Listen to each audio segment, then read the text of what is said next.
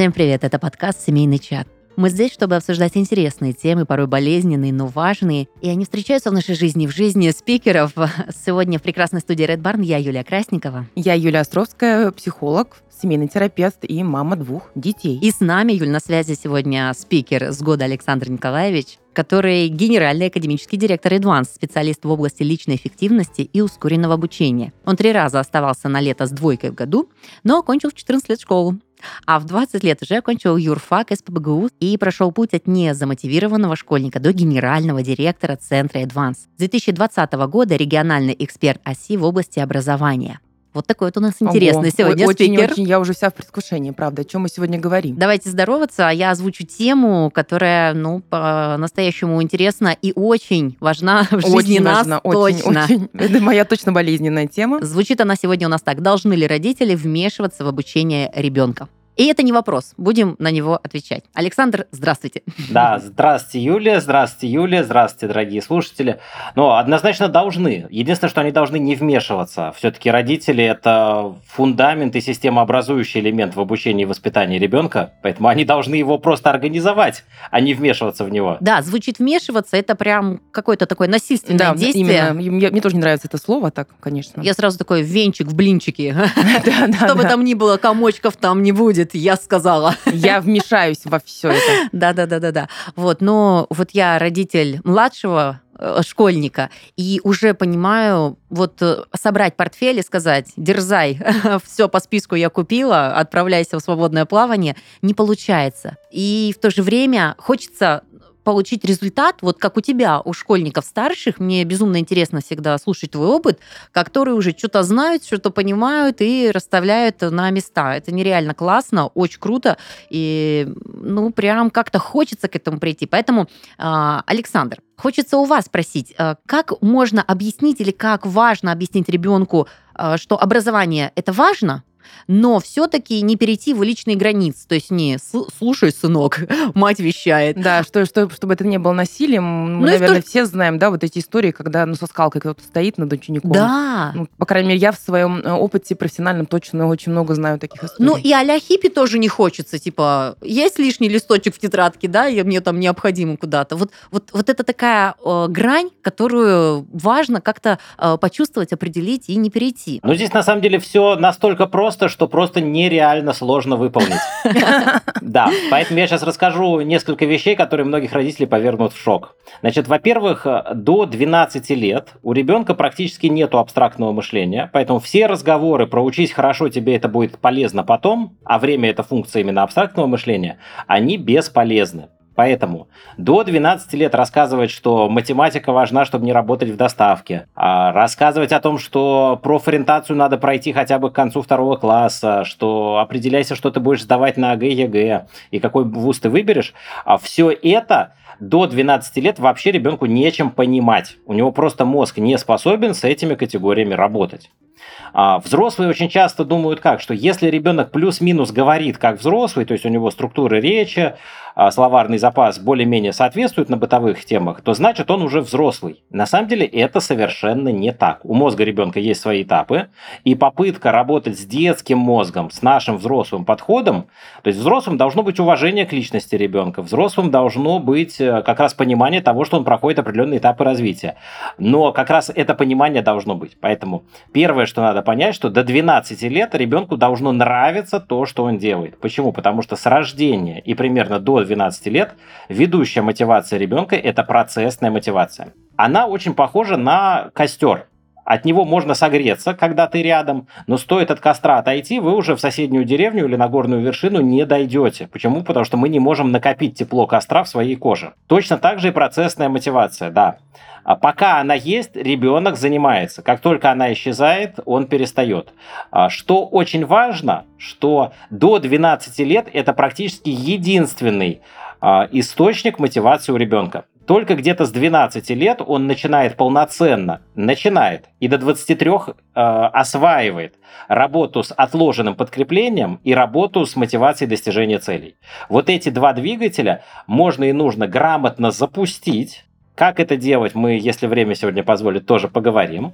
Но вот первое, самое основное, не мучить ребенка тем, что ему не свойственно. Яблони не дает апельсины. Никогда. Просто убили аргументацией, что, оказывается, нельзя мотивировать э, дальнейшем, потому что я все время проговариваю эти моменты. И мне уже прям хочется закрыть Это ты с, рот на с первоклашкой замок. так разговариваешь? Второклашкой, Ну, второклашка. на секундочку. Но я понимаю, он подходит под категорию до 12 Да, лет. это точно. Да, то есть хочется, но это важно, Миш, ты вот сейчас учись, Мгм. чтобы потом Мгм. было легче, Мгм. да? Оказывается, нет. А типа, окей, систему запускать, а, чтобы м, накопишь там, у них бальная система, а, там 100 баллов, покупая мармеладки. Вот такое можно практиковать для мотивации и интереса? Смотрите, есть э, мотивация процессная, про нее мы уже поговорили. А Есть мотивация подкрепления. И мотивация подкрепления у нас будет э, развиваться постепенно. На начальном этапе подкрепление должно быть моментальным. То есть э, стимул, реакция, Реакция. стимул, реакция, да.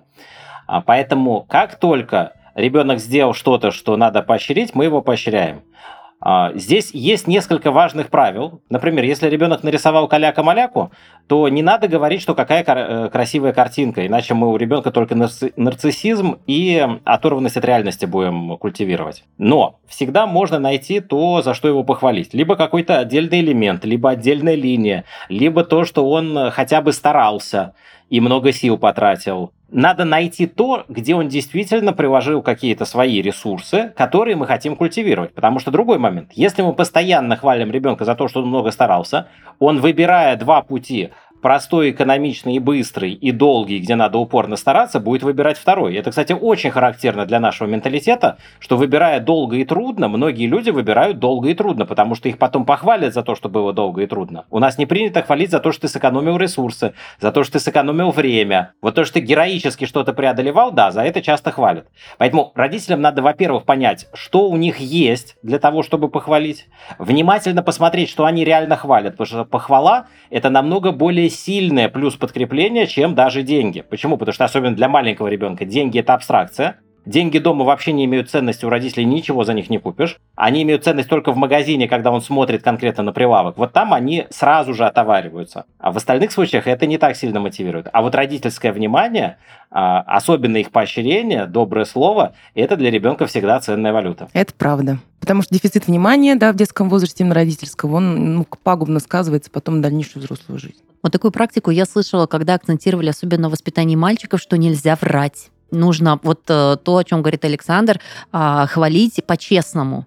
То есть в каляке-маляке смотреть гениальную точку, которая у вас создана нереально круто. То есть чтобы вот прям ребенок понимал, что, что хорошо, что нет, и вот не терял вот это, это, оказывается, нарциссизм, да? Да, связи с реальностью не терял. Мне всегда было ощущение, что когда ты его к чему-то ведешь, да, то есть вот он приходит, делится, и ты вот э, как по книжке сказано, сделал нужные рекомендательные какие-то э, советы раздал, да, или похвалил, а, и ты понимаешь, что вот я э, взращиваю вот такого-то ребенка, воспитываю такого-то ребенка. Нет ли в этом таких вот, знаете, границ? Э, То есть, типа, это твои цели или это цели ребенка? Может, вообще ему не надо напрягаться? То есть, ну, если он без интереса приходит, кидает рюкзак, может, и нет смысла акцентировать на его художествах, да? То есть, вот сформулирую правильно, и очень хотелось бы услышать мнение Александра, как э, нам, родителям, можно определить, где наши цели, собственно, и заканчиваются, и начинаются цели ребенка. То есть, и, и может быть, это с возрастом как-то связано. Когда там зеленый свет на то, что делать, что хочу. Прекра- Прекрасный вопрос. Спасибо тебе, Юль, за него. Тебе интересно послушать, да? Да, но я, я-то со своей да, точки зрения с психологической, ну, понимаю, как это, но мне, правда, хочется, чтобы не только я об этом говорила в подкастах, а еще вот такой образованный и умнейший человек, как Александр, точно. Сегодня я заручаюсь, Александр, вашей поддержкой. Юля, я всегда поддержу любую грамотную педагогическую мысль. Смотрите, друзья, э, первая фраза у меня в голове прям вот всплыла, это из Мюнхгаузена, что «господа, к чему такие серьезные лица?» Ведь это именно то выражение лица, с которым совершаются самые большие глупости. Поэтому первое, что нужно сделать родителям, это вот убрать у себя серьезное лицо, что мы сейчас, вот ребенку уже 18 месяцев, решаем его судьбу. И ведь на самом деле многие решают, что ребенок должен уже сейчас идти в художественную гимнастику, там, в олимпийскую сборную, он должен стать чемпионом, или куда-нибудь на фигурное катание, или на футбол, или в дирижерскую школу. Поэтому вот это для многих родителей сейчас прозвучит отрезвляюще травматично, но это надо понять и пережить. У ребенка примерно до 20 лет, а, вот в 21, в 23 года у него завершает формироваться префронтальная кора в головном мозге, и он что-то там начинает думать. А, соответственно, до этого возраста думать ему абсолютно нечем. Ставить глобальные амбициозные цели он может несколькими механизмами. Первый механизм – это копирование и повторение. То есть родители говорят, он повторяет. Если мы посмотрим на двух, трех, четырехлетних там, чемпионов спортивных, которые уже тренируются практически по взрослой системе и показывают невероятные просто вещи там, в части спорта, творчества, то они как раз идут именно этим путем. Они повторяют за родителями. Они понимают, что одобрение родителя зависит от их успехов в этой деятельности, и они полностью выкладываются. И не важно, что в 18 лет это будет, да, там заслуженный мастер спорта, но еще ветеран и инвалид э, с четырьмя штифтами в позвоночнике и кучей других проблем. Ну, про суставы, печень и все остальное, что от современной химии со спортсменами происходит, я вообще молчу. Значит, э, второй механизм, как у ребенка могут появиться какие-то амбициозные цели. Это как раз использование механизмов поощрения, э, чтобы как можно быстрее запустить у него мотивацию подкрепления. Здесь Чуть-чуть, может быть, у кого-то пораньше, там, годам к 8, к 10 она уже может работать. И, опять же, ребенок э, идет той или иной траекторией. И третий вариант, когда у ребенка есть смыслы, когда он понимает, что он делает, зачем он это делает, нравится ему это или не нравится. Если не нравится, то есть ли смысл преодолевать собственное сопротивление. Это позиция взрослого человека. Вот у меня есть э, одна вещь, которая мне до сих пор не нравится, я вообще не знаю, как ее из своей жизни убрать. Я не люблю чистить зубы по утрам. Я понимаю, что это нужно. А, я понимаю, что я выбираю между каждый день чистить зубы или раз в полгода, приходя к стоматологу, сверлить их. Поэтому а, вот есть одна вещь, которая даже у меня, у взрослого почти 40-летнего человека, ну, еще не решена. Я надеюсь, когда-нибудь наши ученые придумают, как с этим а, все порешать. Все остальное у меня выстроено так, чтобы оно меня радовало. Даже если это, например, там, я люблю бегать марафоны. Для меня 4 часа побегать – это удовольствие. Но ребенок, если он чего-то не хочет, а родитель его заставляет, там как-то стандартная поговорка у бегунов, что для того, чтобы бегать, не надо любить бегать, нужны кроссовки и все. А поэтому э, очень важно, чтобы родители не транслировали свои хотелки на ребенка. Ребенок это не способ реализовать амбиции родителя. Ребенок это как раз вот самостоятельное живое существо. И именно поэтому, возвращаемся к тому, с чего начал мысль, а снимаем важность. На абсолютно любом материале ребенка можно научить э, думать, быть эмпатичным, а, планировать, ставить свои цели, рефлексировать, нравится, не нравится. То есть абсолютно не важно, чем он будет заниматься. Если мы говорим, что ребенку нужно развитое тело, абсолютно не важно, какой это будет вид спорта. Ну, главное, чтобы не травматичный. А если травматичный, то с очень грамотным тренером, который как раз своим опытом все эти травмы уберет. А то же самое касается и обучения ребенка. Поэтому не так важно, в какую школу он пойдет, там, с какой нагрузкой. Важно, чтобы правильно было это развернуто. Потому что если ребенок идет в хорошую школу, но родитель ставит школу на пьедестал и говорит, что это вся жизнь, а, то здравствуйте, проблемы и клиент психологом после того, как человек начнет уже самостоятельно зарабатывать и что-то в жизни решать. У меня есть небольшая иллюстрация по поводу вот прям из жизни, из, из моей работы. Я работала когда-то в балетной школе и была там психологом, работала с детками. Вот там ходил мальчик один, он вообще не хотел ходить на балет, он был все время такой замученный, и руководительница попросила поговорить меня с его мамой. Вот. Я говорю, чего, что, что происходит? Они, а она говорит, он не хочет ходить на балет. И это ужасно для нашей семьи, потому что все, у нас в семье все балетные. Я говорю, а что он любит? Она говорит, а он любит шахматы, понимаете? Очень грустно мне так сказала, что он любит шахматы. Я говорю, ну что я могу вам посоветовать? Пусть занимается шахматами, отстаньте от ребенка. Вот поэтому это прям такая, мне кажется, очень ну, яркая иллюстрация того, о чем мы сейчас говорим. Знаете, вот с одной стороны меня подмывает спросить, э, и чем же все-таки закончилось, ребенка спасли от балета, а с другой стороны, пусть будет ребенок Шредингера, я буду верить, что все-таки либо родители услышали, либо ребенок сам смог донести свою точку зрения. Да, я тоже тоже в это хочу верить, правда. Ты знаешь этот хэппи-энд или нет?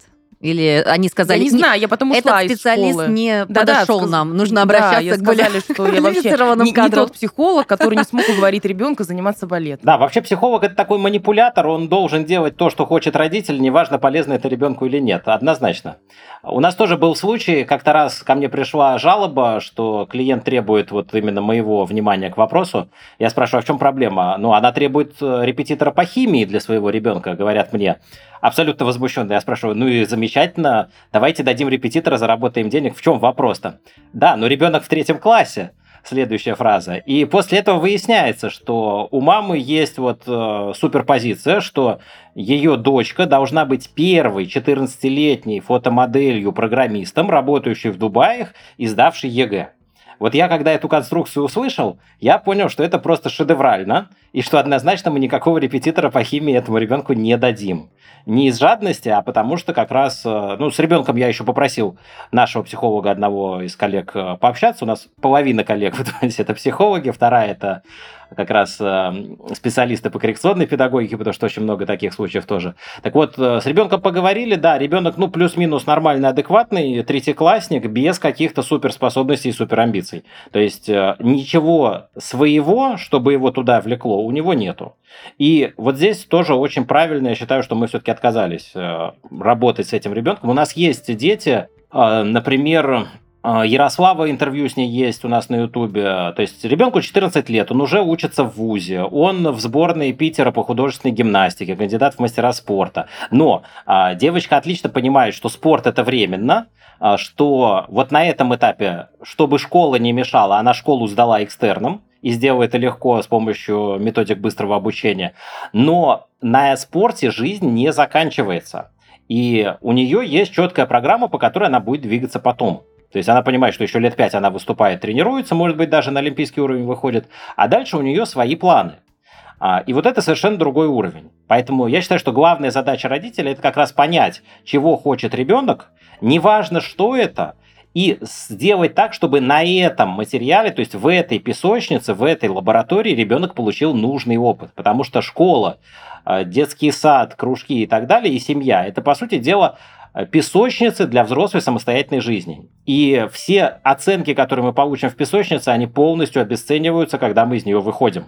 Сколько бы мы красивых куличиков не налепили, когда мы пришли на работу, работодателю важно то, что у нас в портфолио. И детские куличики во взрослое портфолио очень редко можно предъявить. Слушайте, вы отметили вот такой рубеж до 12 лет э, по-иному формируется и восприятие, и прочие вещи, да, то есть как э, нельзя уже замотивировать 10 лет делать то что-то, что потом э, должно выстрелить, да. Тогда до 12 лет мы, э, вот если рассмотреть период обучения, мы сталкиваемся с такой проблемой, а, что иногда отсутствует мотивация учиться. Что будет важно для ребенка, школьника вот этого периода в формировании целей или что, как родитель должен помочь ему сделать на этом этапе, или что подобрать, на что обратить внимание.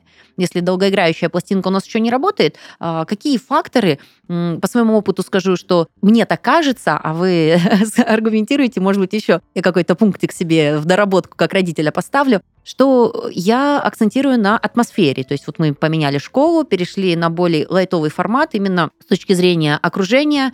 Ребенку комфортнее стало учиться, потому что это частные условия обучения стали. И мне понравился результат. Э, Перестал быть страх, э, появился интерес э, к домашней работе, но правильно ли мы делаем, исходя из того, что где-то облегчаем задачу? Потому что иногда же говорят, что школа должна, спартанские условия для того и созданы. Вот, вот этот период меня очень волнует, потому что после 12 я поняла, там работает, возможно, уже другая программа. Знаете, это как дедовщина.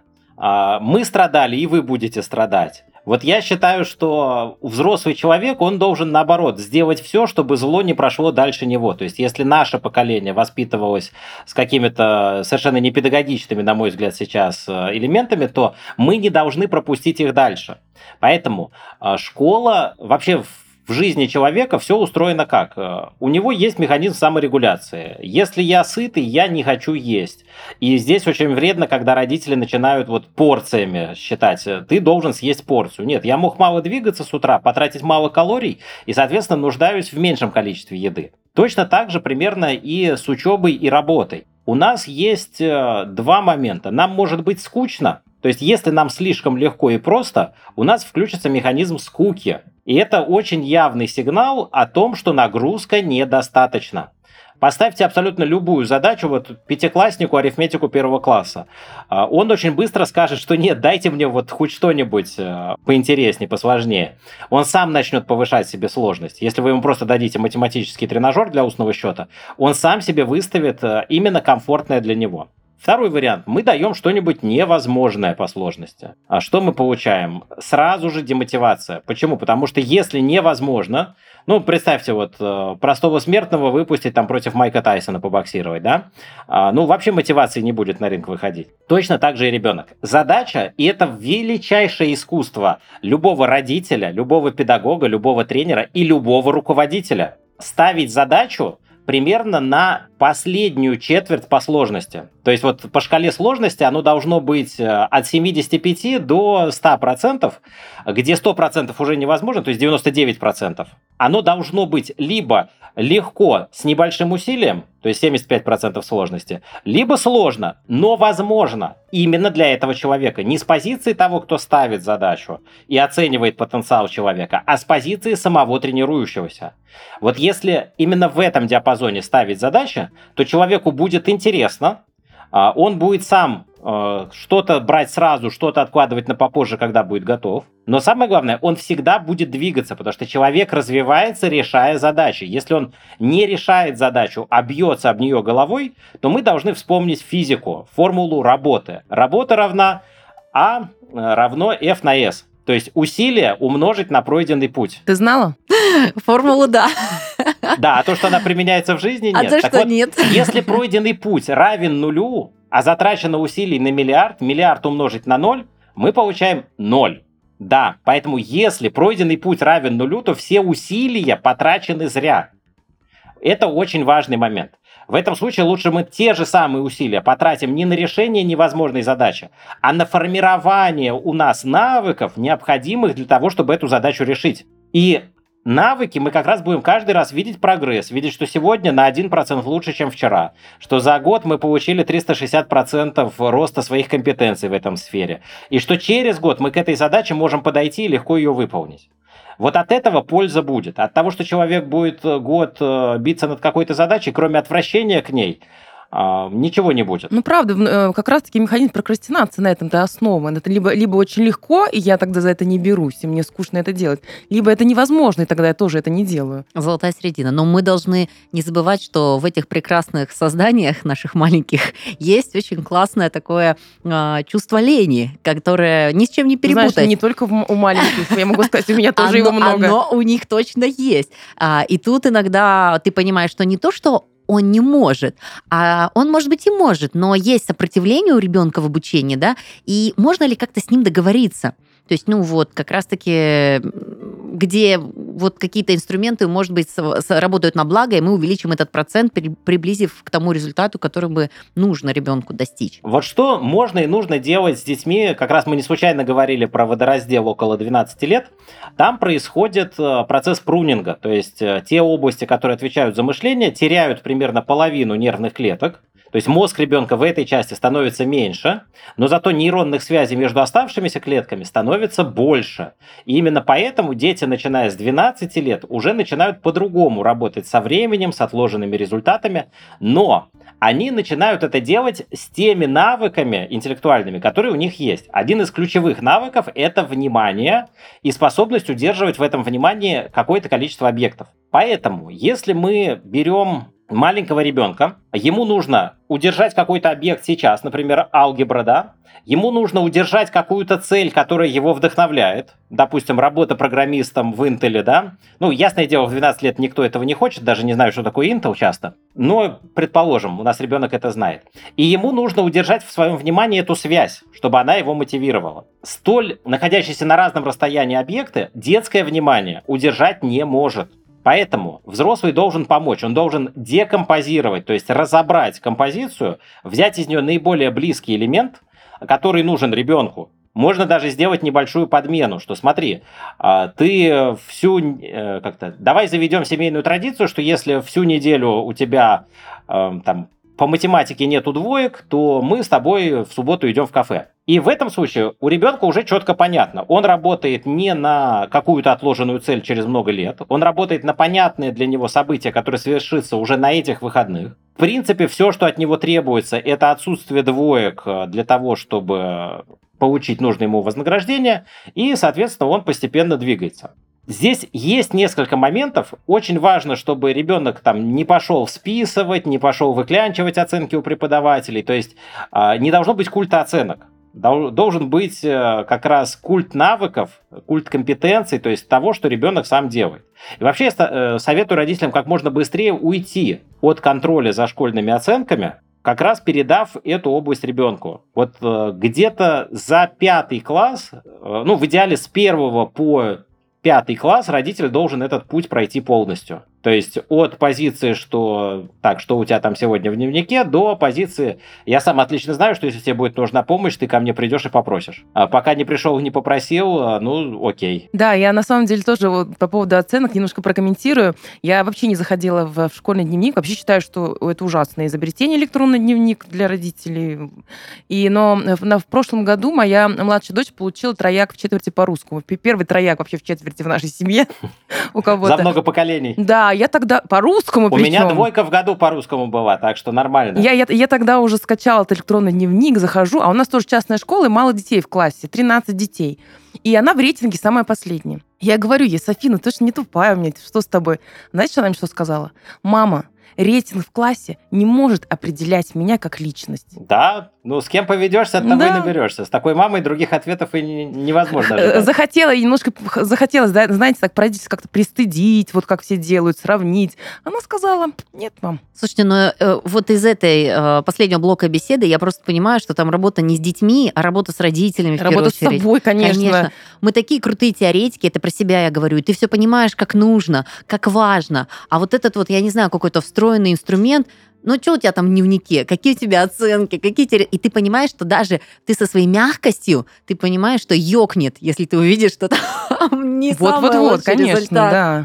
Ты уже в предвкушении, что держись, Потому что у нас, держись, у нас у родителей ну, просто встроено, у кого больше, у кого меньше. Это, это немножко нарциссическое расширение, я это называю. Это когда мы ребенка не очень видим самого, а хотим вот ему своих целей навешать, да, в жизни, своих каких-то убеждений. Но это же моя кровиночка, часть Но меня, это, да? В том-то и дело. Это, понимаешь, Отдельно. Моя кровиночка, а это не, это не часть тебя, это не нога, не рука, не голова твоя. Вот, вот это родители очень часто забывают. Прям отдельная личность. Что это, да, правда. Это не продолжение родителя, это отдельный человек. Здесь еще очень важная установка. Э, может вообще человек развиваться или не может? Вот это очень важный момент. Многие родители об этом не задумываются и не знают. Но на самом деле они носят ту или иную установку, и большинство, вот как раз родители, переживающие насчет оценок, они не верят, что ребенок может развиваться. То есть почему плохие оценки или плохой рейтинг в каком-то классе расстраивает родителей очень часто? Потому что они считают, что это констатация факта, что вот наша генетика вот такая, и наш ребенок пропалил эту историю на весь мир. И на родительском собрании э, все об этом узнают. А, ну, я немножко утрирую, но именно немножко. Я уверен, там в комментариях потом прочитаем на эту тему. А, поэтому правильный родитель, он как раз понимает, что оценка по математике определяется только количеством часов математики, помноженным на качество преподавания. То есть у хорошего педагога меньше часов уйдет, у чуть-чуть менее хорошего больше часов уйдет. И у ребенка знания математики и навыки будут. Единственное, что определяет, вот может ребенок сдать э, ЕГЭ по математике в 8 лет или не может, сколько часов математики на него потратили. Но на примере вот Алисы Тепляковой, мы там сколько интервью с ней смотрел, э, глаз у ребенка дергается, там куча других проявлений неврологических уже. Э, вопрос, стоит ли оно того. И самое главное, тоже вот обратим внимание на эту ситуацию, потому что она очень показательная. Если у нас ребенок, который в 8 или 9 лет сдал ЕГЭ по математике, а, окей, он супер умный. Он пошел на психфак МГУ, и почему-то вдруг скорость его обучения стала равна скорости обычных студентов. То есть как так может быть? Я понимаю, если бы этот ребенок проглотил всю библиотеку МГУ а, и уже в 10 лет стал выпускником, экстерном его сдав, это было бы хотя бы логично. Да, он, может быть, чуть-чуть замедлил свою скорость, но там э, 5 лет за год э, продолжил учиться, плюс-минус, ну или 2 года за год с более взрослым материалом. Поэтому очень важно понимать, что все, что демонстрирует ребенок в школе, это производное от количества часов на эти занятия. И все. То есть никакую личность это никак не характеризует. Мне вообще страшно растить э, чемпионов, победителей и каких-то выдающихся личностей, потому что ты часто видишь, что за этим стоит. Отсутствие личного счастья, комфорта и наслаждения этой жизнью. Юль, у меня вопрос тебе. Что такое эмоциональное насилие? Эмоциональное насилие – это один из видов насилия, и у нас есть физическое насилие, есть эмоциональное насилие, психологическое его еще называют насилие. Но это оскорбление, это унижение, это угроза, шантаж, манипуляция. Вот. И э, важно не скатиться к эмоциональному насилию, когда ты мотивируешь ребенка вот какими-то да, поощрениями. Вот есть ли какие-то инструменты, которые помогут тебе не то, что там мама расстроилась, там, или вот как правильно, что можно, что нельзя, или вот, вот как это разделить? Ну, для меня э, очень простое разделение. Вот, вот перед тобой, да, сидит или стоит твой твой ребенок. И я вот даже не могу себе представить, вот что бы я сейчас делала, чтобы как-то оскорбить другого человека. Я не могу другого человека-то оскорбить. А уже неужели я сделаю это своим ребенком? То есть для меня, ну, простое. Я не, по, не позволяю себя оскорблять людей. Я не хочу точно оскорблять своих детей, потому что я их люблю, я к ним хорошо отношусь. Вот мне, я не знаю, что нужно делать, сделать маме или папе с самим собой, чтобы не допускать этого. Ну вот фраза «ты что, дурак?» не понимаешь, это будет эмоциональным насилием? Да, конечно. Это оскорбление. Ну, я такая, просто я позавчера так сказала. Вот, вот, и я тоже, видишь, чуть ли...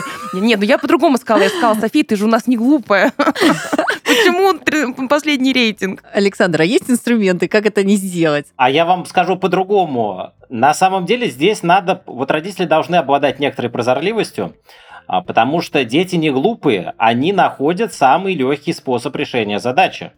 И иногда ребенок действительно, ему проще притвориться глупым для того, чтобы взрослый все сделал за него. И здесь я вам поделюсь э, собственным лайфхаком. А, в пятом классе, в котором у меня как раз была двойка по математике, я в какой-то момент понял, что если я не могу решить дома математику, то за меня ее делают родители. И, собственно, в какой-то момент вот полностью все перенес на них.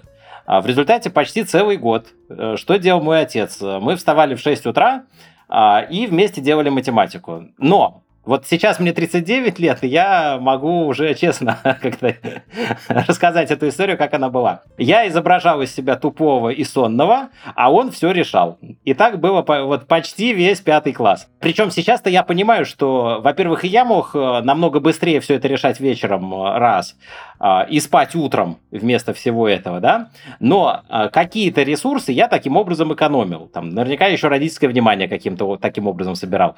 Поэтому вот очень важно родителям эти вещи понимать. То есть ребенок сейчас э, действительно имеет проблему с усвоением материала, он действительно что-то не понял. Или он просто аккуратненько переложил свои проблемы на взрослых, а они радостно их и тащат. Э, вот как раз с ощущением, что они героически решают какую-то проблему. Поэтому вот за этим нужно внимательно смотреть. Это не значит, что ребенку нужно говорить, да, а, о том, что как-то Хотя, опять же, я в какой-то момент, э, вот у меня была такая ситуация э, с одним ребенком. Э, ребенок как раз вот показал мне мою собственную стратегию, после чего я ему дал задачу когда это с моей крестной было, соответственно, дал задачу достаточно сложную, но не рассказал, что она сложная.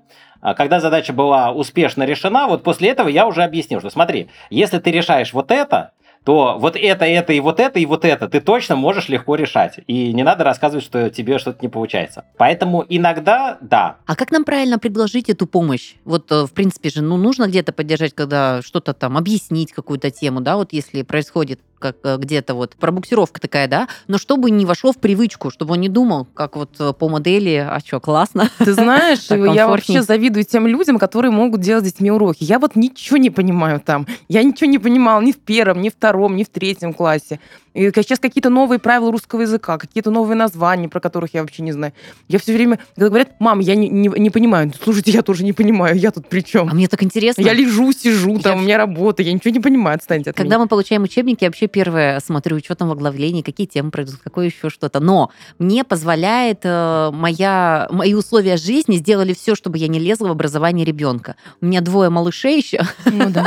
И я просто даже очень с большим желанием не получается прямо сесть рядышком с ним и так далее. Но я слышала такую практику, когда говорится, э, скажи ребенку, если я тебе нужна, обращайся. Да. Так, это, э, это единственное, что я делала, правда, когда они были в начальной классе. Это, это я не такая уже, знаешь, прожженная мать, сейчас тебе рассказываю. Естественно, у меня, у меня была начальная Но сесть школа. очень хочется. Я говорю, вот все. Моя теория на практике дает неплохой результат только э, благодаря внешним факторам. Я понимаю, что с этим бы работать и работать пришлось лично мне. Это все, что можно сказать? Или этого достаточно, чтобы вот э, не вошло в привычку ребенку ответственность перекладывать? Ну, смотрите, во-первых, можно и нужно завернуть эту возможность в какую-то трудность, чтобы ребенок привыкал самостоятельно разворачивать трудности. Поэтому у родителей есть вариант первый – пойти самому вникнуть в тему и объяснить ее. Вариант второй а, – сказать ребенку, что смотри, я пойду пока сейчас вникну в тему, а ты давай быстренько наведешь порядок во всей квартире. Чтобы ребенок, в принципе, понимал, что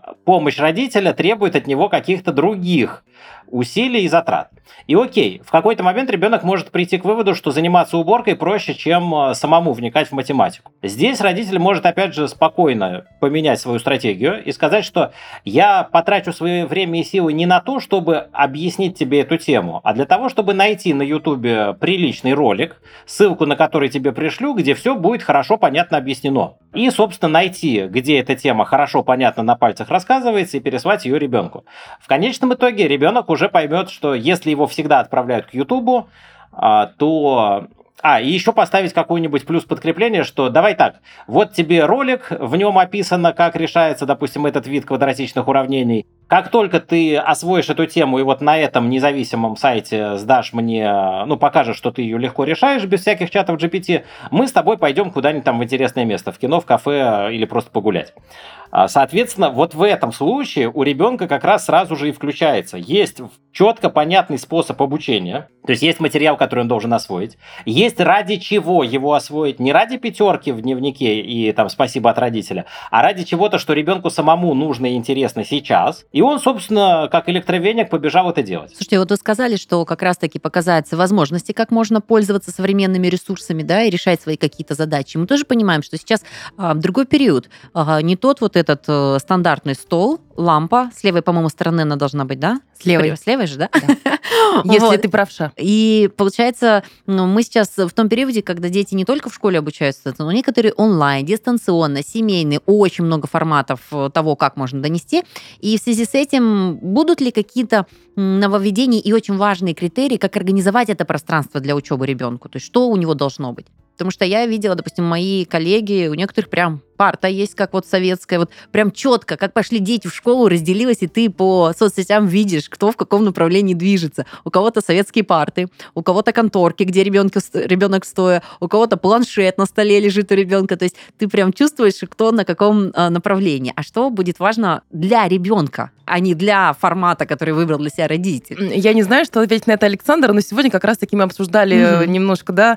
Я заказала, я переехала в новую квартиру, заказала детям письменный стол. А потом попыталась вспомнить, а когда я их видела за столом вообще последний раз, потому что мои дети за столом уже просто наносят макияж, потому что они такие уже взрослые подростки. Вот, поэтому такая у нас не организация. А я так заморочилась, стол, там, тумбочку, знаешь, полки для учебников. Подставка под книжки. Ну, на самом деле, здесь многое зависит э, от того, с какими задачами работает человек. Потому что мне, например, однозначно удобнее работать за столом. А, я привык работать с достаточно мощными ноутбуками, которые часто воздух берут снизу, поэтому на кроватях с ними в принципе невозможно работать, потому что одеяло затыкает э, воздух из забора, они перегреваются. Есть много других э, как бы моментов. Вообще я считаю, что в жизни у ребенка все равно будут разные ситуации, где-то он будет э, там в гостях у бабушки на даче, в путешествии, он все равно в разных условиях поработает и сам поймет, что ему нравится, и когда вырастет, он в принципе, сам себе купит нужный стол и нужное кресло. Поэтому я считаю, что здесь вообще не важно, насколько родители э, вложатся в его стол, в его кресло. Главное, чтобы на них было, в принципе, возможно и удобно сидеть, потому что ребенок там проводит много времени, значит, э, ну, как минимум, профилактика сколиоза. Поэтому элементарное там, соотношение по высоте подрост ребенка, по регулировке спинных подлокотников, это должно быть. Все остальное, ну, на самом деле, это вот э, не про учебу и не про создание условий, а про то, что родитель хочет какую-то свою галочку себе поставить, что я хороший родитель, вот э, даже вот такую штуку у себя дома сделал. Или когда ты просто включаешься в это как проект свой собственный, да, и он такой мега интересный, креативный и все в таком роде. Я просто замечаю очень много творческих людей, именно такие нестандартные подходы и воплощаются в детях. Но прикольно, в принципе, если им вдвойне это комфортнее. Мы очень сегодня много говорили в выпуске о мотивации, о работе с ними, да? Александр, вы как никто точно ответите на наш вопрос. А как работают с мотивацией и эффективностью в компании Advance? А, мы, на самом деле, у нас есть правило, что мы, как правило, берем к себе уже взрослых самостоятельных людей, поэтому если говорить про сотрудников, то мы с их мотивацией особо никак не работаем. Мы наслаждаемся тем, что это вот э, драйвовые заряженные люди, взрослые и самостоятельные. А если говорить про детей, то вот им мы как раз стараемся эти все моменты правильно прививать. Не случайно я всегда говорю, что, вот смотрите, есть разные форматы обучения. Кто-то ходил в школу, кто-то ходил в онлайн-школу, чуть-чуть другой объем требований к самостоятельности. Кто-то учился на семейном, а кто-то не просто учился на семейном, а окончил школу экстерном. И вот с точки зрения как работодателя, я отлично понимаю, что диплом троечника, аттестат троечника на семейном обучении или экстерном намного ценнее, чем красный диплом отличника. Почему? Потому что человек работал сам без прораба, без бригадира, без ежедневной проверки домашних заданий и обратной связи от них. Он сам привык а, прорабатывать материал, сам себя поднимает утром с кровати, сам оценивает качество.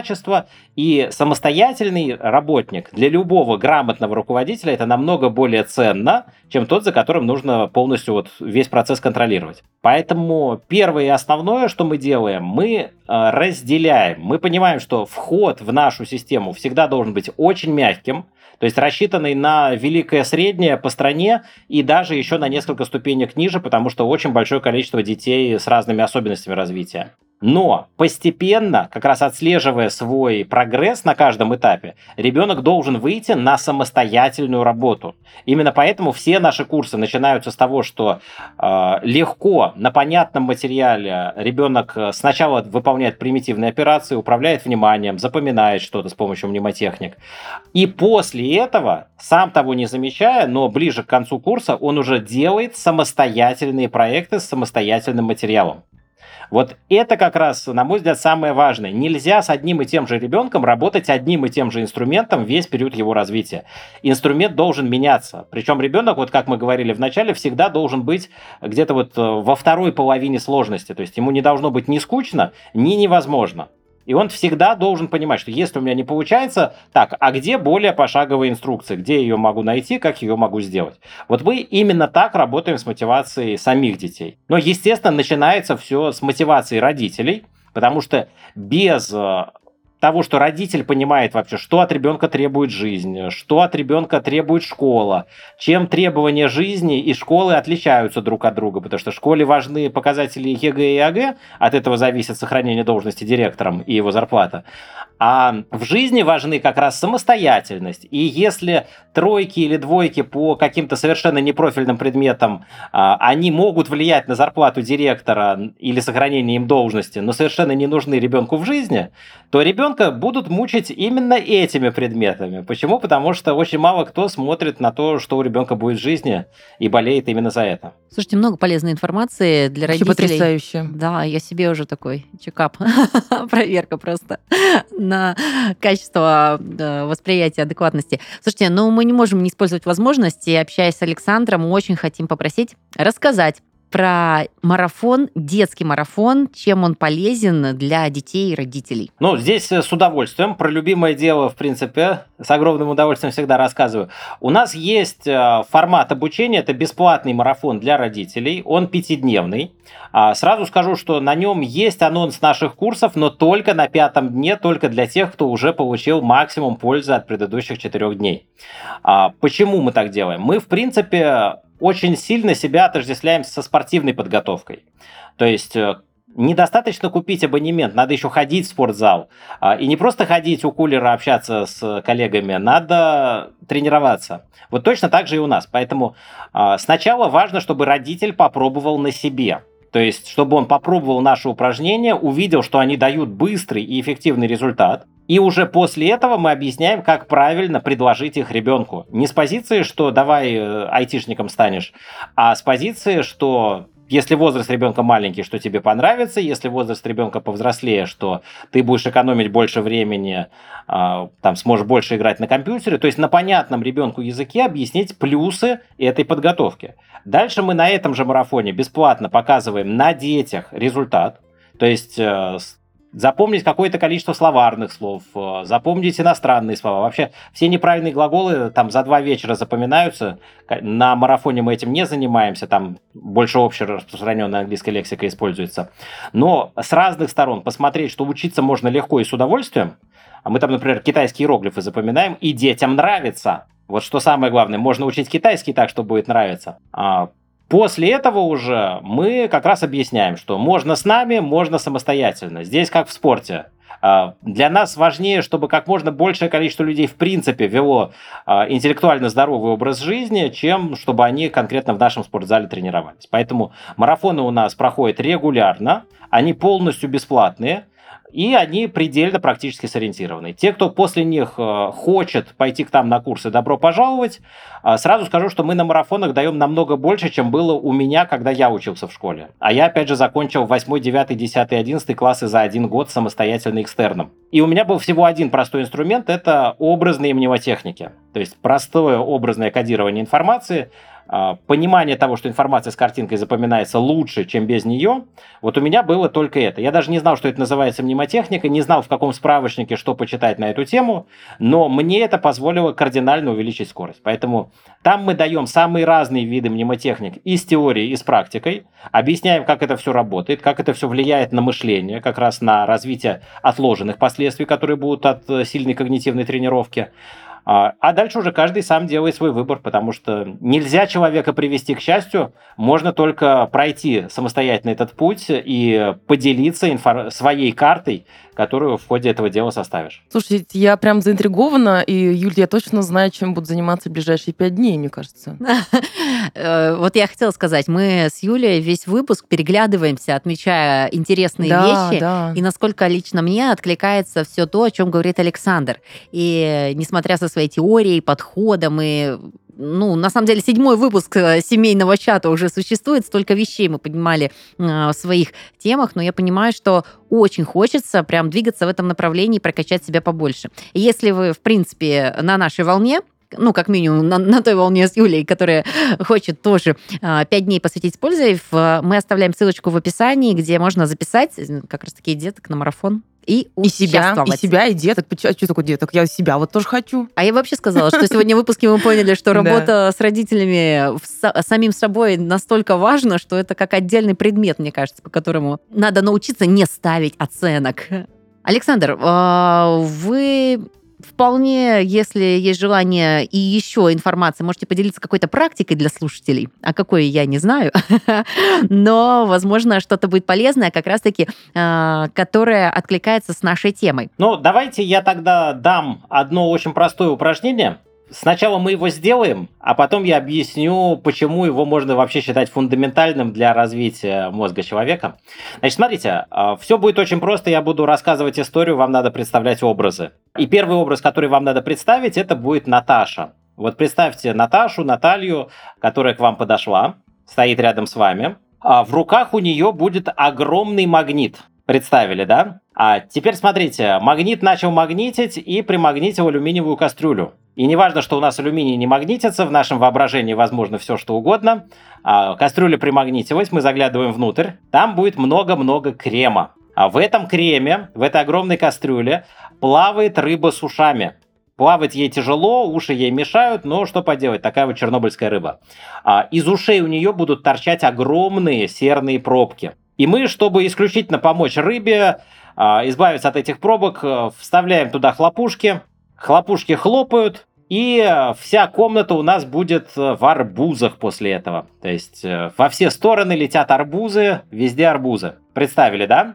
Теперь давайте еще раз повторим. То есть кто первый у нас был? Наташа. Наташа, замечательно. А что у нее было в руках? Магнит. Ага, что он примагнитил? Алюминиевую кастрюлю, которая не магнитится. Да. А что было в кастрюле? Много-много крема. Много крема, супер. А что у нас было внутри крема? Рыба с большими ушами. И у нее были Ага, серные пробки. Что у нее было в ушах? Серные Серный. пробки. Серные пробки. Что дальше было Избавляемся от серных пробок хлопушками, хлопушек. и появляется много Хлопушками. арбузов в комнате. И Да? появляется, да, все это хлопает и появляются арбузы. Теперь смотрите, развернем это, а потом объясню, как это использовать. Мы же с вами сейчас запомнили третью строку таблицы Менделеева. Вау. Каждый из этих образов является опорным сигналом. То есть Наталья это натрий, магнит это магний, алюминий тут и так понятно, крем это кремний, рыба у нас богата фосфором, а, поэтому рыба у нас фосфор символизирует. Уши с серными пробками, ясное дело, это сера. Хлопушки это хлор, и арбузы это аргон. Офигеть. Причем, если вы сейчас попробуете повторить, вот кто будет слушать нас запись, может на паузу поставить, повторите сразу элементы. Вы увидите, что вы абсолютно легко целую строку таблицы Менделеева а, можете таким образом запомнить и воспроизвести. Вся таблица Менделеева учится примерно за 30-40 минут таким образом. Подготовленный человек за то же время выучит ее с атомными массами, со значками элементов, то есть со всем, что там находится внутри. И я полностью согласен, что знание таблицы Менделеева абсолютно бесполезно, а те педагоги, которые заставляют детей ее учить, э, делают какую-то ерунду. Но кстати, ее часто заставляют учить, как, не, как это не ужасно. На самом деле, если мы посмотрим на все богатство информации в мире, то есть отцентрифужим ее, рассвоим, раз уже у нас химическая тема пошла, и посмотрим, что у нас получится. У нас будут либо единичные образы, у нас будет либо пара образов, например, слово и его значение, или картинка арбуз и то, что это сочная ягода ну точнее бахчевый. Если мы берем любую профессию или любой иностранный язык, то это всегда освоение терминологии. Сложные конструкции, они идут цепочкой. Вот мы сейчас с вами запомнили цепочку из э, восьми элементов. Поэтому любое сложное знание – это последовательность смыслов, которые вот такими образами легко запоминаются. Ну и, естественно, есть э, информация там текстовая, есть цифровая, есть графическая, то есть разные виды, но базовым, фундаментальным являются как раз первые три. То есть единичный образ, пара образов и цепочка. Поэтому тренируя запоминание цепочками вот таким образом, придумывая картинки к любой информации, мы делаем просто универсальную себе подготовку. Поэтому вот я могу сейчас точно сказать, что за эту нашу встречу я, я передал нашим слушателям намного больше, чем было у меня во время моего обучения в школе. И это позволило мне пройти 4 класса за один год. Просто вот против лома нет приема, оттренировав один этот э, способ. Сто процентов. Поэтому однозначно можно и нужно тренироваться. Однозначно и можно и нужно знать, что все наши способности не высечены в камне. Это просто производное от того, сколько времени мы потратили. Ну, естественно, чем раньше мы потренируем эти способности, тем дольше времени мы будем пользоваться результатом этой тренировки. Что точно умеет делать Александр, это влюблять в образование. Согласна. Слушайте, это было прекрасно, это было очень интересно. а, И как минимум вы не просто поделились информацией, но знаете, как правильно говорят, вы дали еще и вектор, куда можно развиваться дальше. А это детский марафон, в котором можно поучаствовать. Спасибо огромное, Александр. Было нереально круто общаться сегодня с вами в нашем выпуске. Спасибо, что пригласили. Всегда с удовольствием. На этом мы завершаем семейный чат. Всем пока, друзья. До свидания.